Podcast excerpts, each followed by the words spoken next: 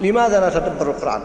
واحد ضرورة ربط واقع الناس بالكتاب والسنة. ومن أعرض عن ذكري فإن له معيشة ضنكا.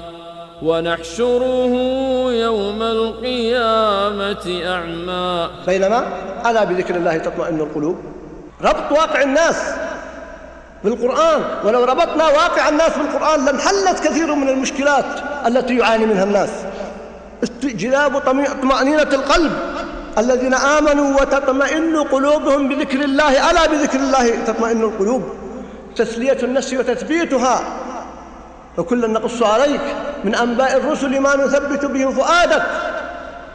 أيضا أنه يأتي شفيعا لأصحابه كما ورد عن أبي أمامة رضي الله عنه قال سمعت رسول الله صلى الله عليه وسلم يقول اقرأوا القرآن فإنه يأتي يوم القيامة شفيعا لأصحابه. رواه مسلم.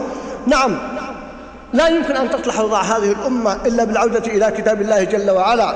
أن ترك التدبر نوع من الشقى ومن أعرض عن ذكري فإن له معيشة ضنكا.